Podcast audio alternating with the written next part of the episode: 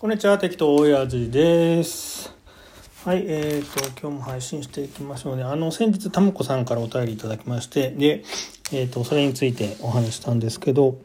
えーと、お返事、えっとね、すごいいいお便りが来てたんで、ちょっと紹介しようと思います。えっ、と、こんにちは。質問に答えてくださってありがとうございます。謝らなくていい。何に対して謝ってるのという答えになんかハッとさせられました。それは、えーいつも怒らせてごめん。嫌な気持ちにさせてごめんという気持ちがあったからです。だけど、それは相手の問題なんですね。夫と私の問題過去課題を分けて考える。私は私のその時々の気持ちを伝えていくにフォーカスしようと思います。質問することで自分がどういう思いでいるかが分かってきて適当親父さんにアウトプットしてよかったと思いました。最後に夫が口を聞いてくれない時は悲しいです。でも誰えーでも、えー言うと誰のせいでこうなってる、あ言うと、誰のせいでこうなってるの？とさらに怒りが増すことが多かったのですと。ですが、えー言わないことが自分をイラつかせていた原因だったとは。私のためにここもためずに行ってみようと思います。本当にありがとうございました。ということでよかったですね。これ結構ね、あの、スムーズなパターンですね、たまこさんは。こう、結果的にあの自分で言うっていう選択をして、それでまあ、割り切ってスッキリしてるっていうので、あの、さすがだなと思いました。これ僕の場合だと、もう僕もたまこさんと同じ状態に陥ったことがあって、今でもたまに陥るんですけど、えっと、ためずに言うっていう選択がどうしてもできなかったんですね、僕の場合は。だからもっとこう、こじれてる部分があったので、だいぶ、あの、なんていうんですか、上手だなっていう感じはしましたね。うん、こういうところちょっとやっぱ女性の方が上手なんかなっていう感じがしました。はい。でね、えっと、今日は、まあ、あの、これが良かったなということで、僕もこれきっかけにもう一回ちょっとね、ラジオトーク、結構ね、いろいろあって、まあ、離れてたんですよ。また離れてた理由とかについてはおいおい話そうと思うんですけど、で、今日からね、ちょっとね、ヤフーのあの質問袋ってあるじゃないですか。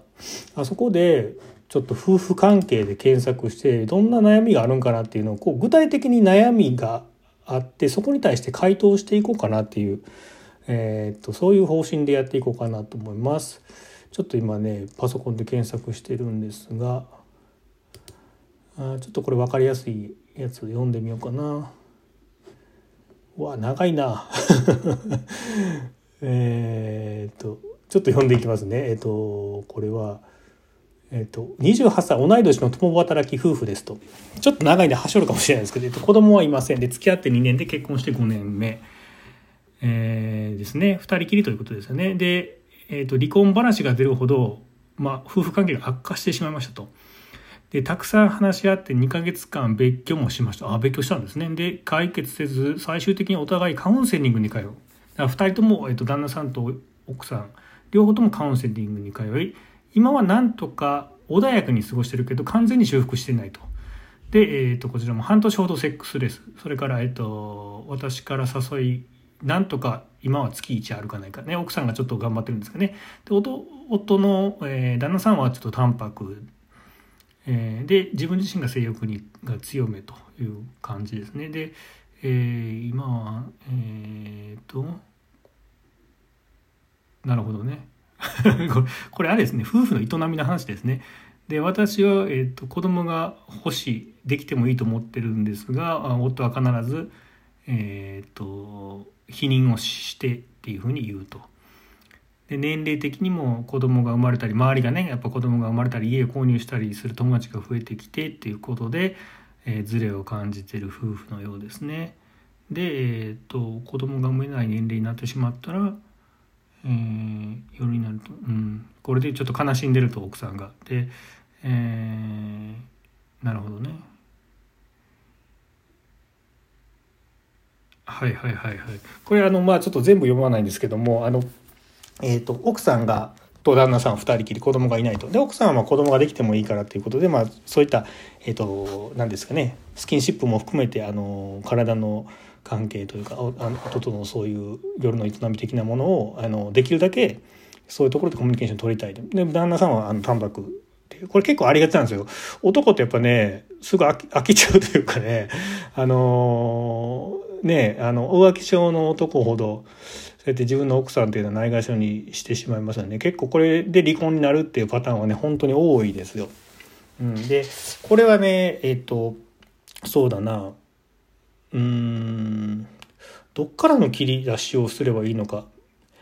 僕は男性なので男性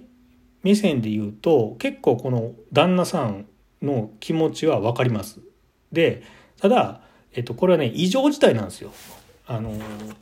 ちょっとバグを起こしてるような状態。おそらく何かストレスは抱えてると思うんですね。それは別に家庭内のこととかじゃなくて、あだけじゃなくて、仕事とか、うん僕がずっと言ってきてた、そのやっぱり自分をないがしろにしてるとなると、自分自身愛せないんで、自分のすぐ近くの人も愛せなくなってくるんですよ。だから、えっ、ー、と、順番的には、まず、えっ、ー、と、自分をを健やかに愛してて、そして、家族そして社会っていう風な順番になってるんですよね。うん、だから必ず死ぬ間際に自分が死ぬっていう間際に一番やっぱり思い出すっていうのは家族のことなんですよ奥さんとか子供のこと。うん、だからあのー、それはその順番になってると思います。だからこの状態っていうのはそこをないがしろにしてて飛び越えてしまってるんですよね。もしかしたら、まあ、今この話を、えー、聞いて思ったんですけどちょっと浮気してる可能性もありますよねなんか聞いてると。でそれってもし浮気してるとするならば自分の奥さんを飛び越えて、えーと、外部の社会の、えーと、社会に出て外部の、えー、女性と接してるということはこれどっちも別に愛じゃないんですよね。その女の人が好きとかでもなくてそれも多分共存なんですよ。だから自分がないがしろになっててそれのストレス発散のためにえっ、ー、と外にな飲みに行ってるようなんと同じですよね。っていう状態です。で、これね、えっ、ー、とね、奥さんから何をすればいいのかなっていうとこなんですけど、えっ、ー、と、奥さん自身もやっぱりね、自分を大切にするって、まあ、カウンセリング行くぐらいだからだいぶこじれてしまったんでしょうけど、えー、一度手放すっていう方がいいかもしれないですよ。ここまでこじらせてしまうと。うん。あ、これも回答済みない？まあいいか。で、えっ、ー、と、こじらせてしまうとうんそうそうそうだからあのいろんなとこにねこうやって出てくるんですよ。これたまたまあの子供がいない状態で旦那さんと奥さんのそういった、えっと、スキンシップとかコミュニケーションが足らないっていう話なんですけどあ例えば子供がいれば、えっと、育児のことでぶつかったりっていう出てくるんですよね。でいろんなあのところで、えっと、こういった、うん問題が出てくるんだけど根本を探っていくと結局全部同じところに根幹は一緒なんですよ。根幹は何かと言ったらやっぱり自分をないがしろにしているっていうことです。でカウンセリングに行って鬱になったりするっていうのはやっぱり自分を責めてしまう責め続けた結果オーバーフローを起こしてしまった状態なんですよね。自分を自分で責め続けるともちろん他人のことなんかも考えれないし冷静な判断もできないわけですよ。で、えっ、ー、と普通通りに生きてる人、えー、何も問題なさそうに生きてる人っていうのはここをある種ごまかしながら生きれてる人なんですよね。そうでごまかしきれなくなった時にオーバーフローを起こすと。大体でも多くの人はやっぱりこういう、えー、側面というのは持ってます。やっぱ自分を責めてしまう。自分を責めてしまうっていうのはどういう、えー、具体的に言うと、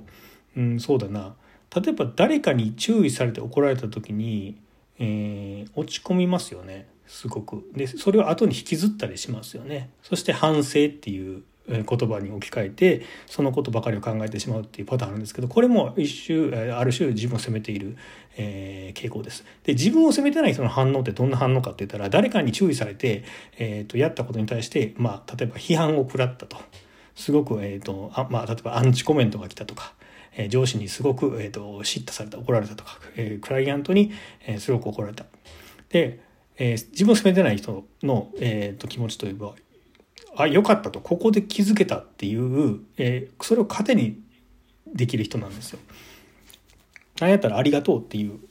ことを本当に純粋に思える人。で、これってなかなか思えない難しいですよね。結構思えないんですよね。なぜ思えるのと思えないののこの差は何なんかというと、普段から自分に、自分で自分を攻撃してる人と、普段は自分で自分を攻撃なんかしてない人の違いなんですよね。だから、素直に相手の意見が、えっと、そこに対して、えっと、変に不安とか怒りとかを覚えず引きずらない人っていうのは普段自分で自分をぐさぐさやりでさしてないんですよ。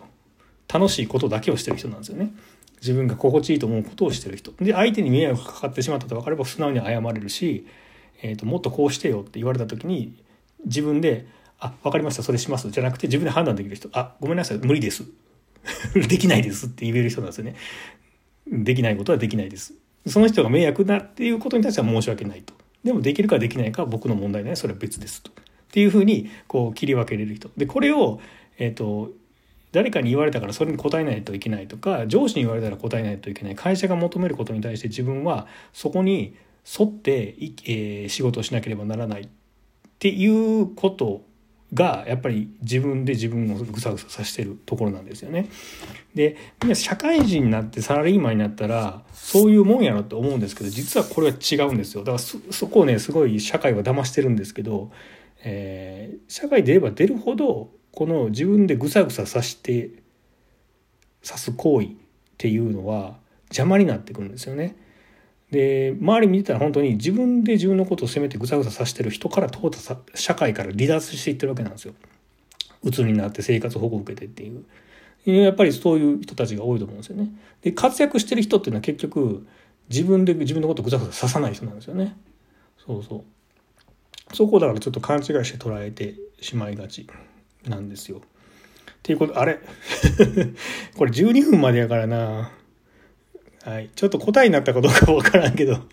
次からあの、ちょっと、あの、もうちょっと端的な感じで 答えれるようにします。話ずれちゃうとね、すいません。えっ、ー、と、夫婦関係。だからまあ、夫婦ほど、えっ、ー、と、自分でぐさぐささすことをしないようにする。ね。さすと、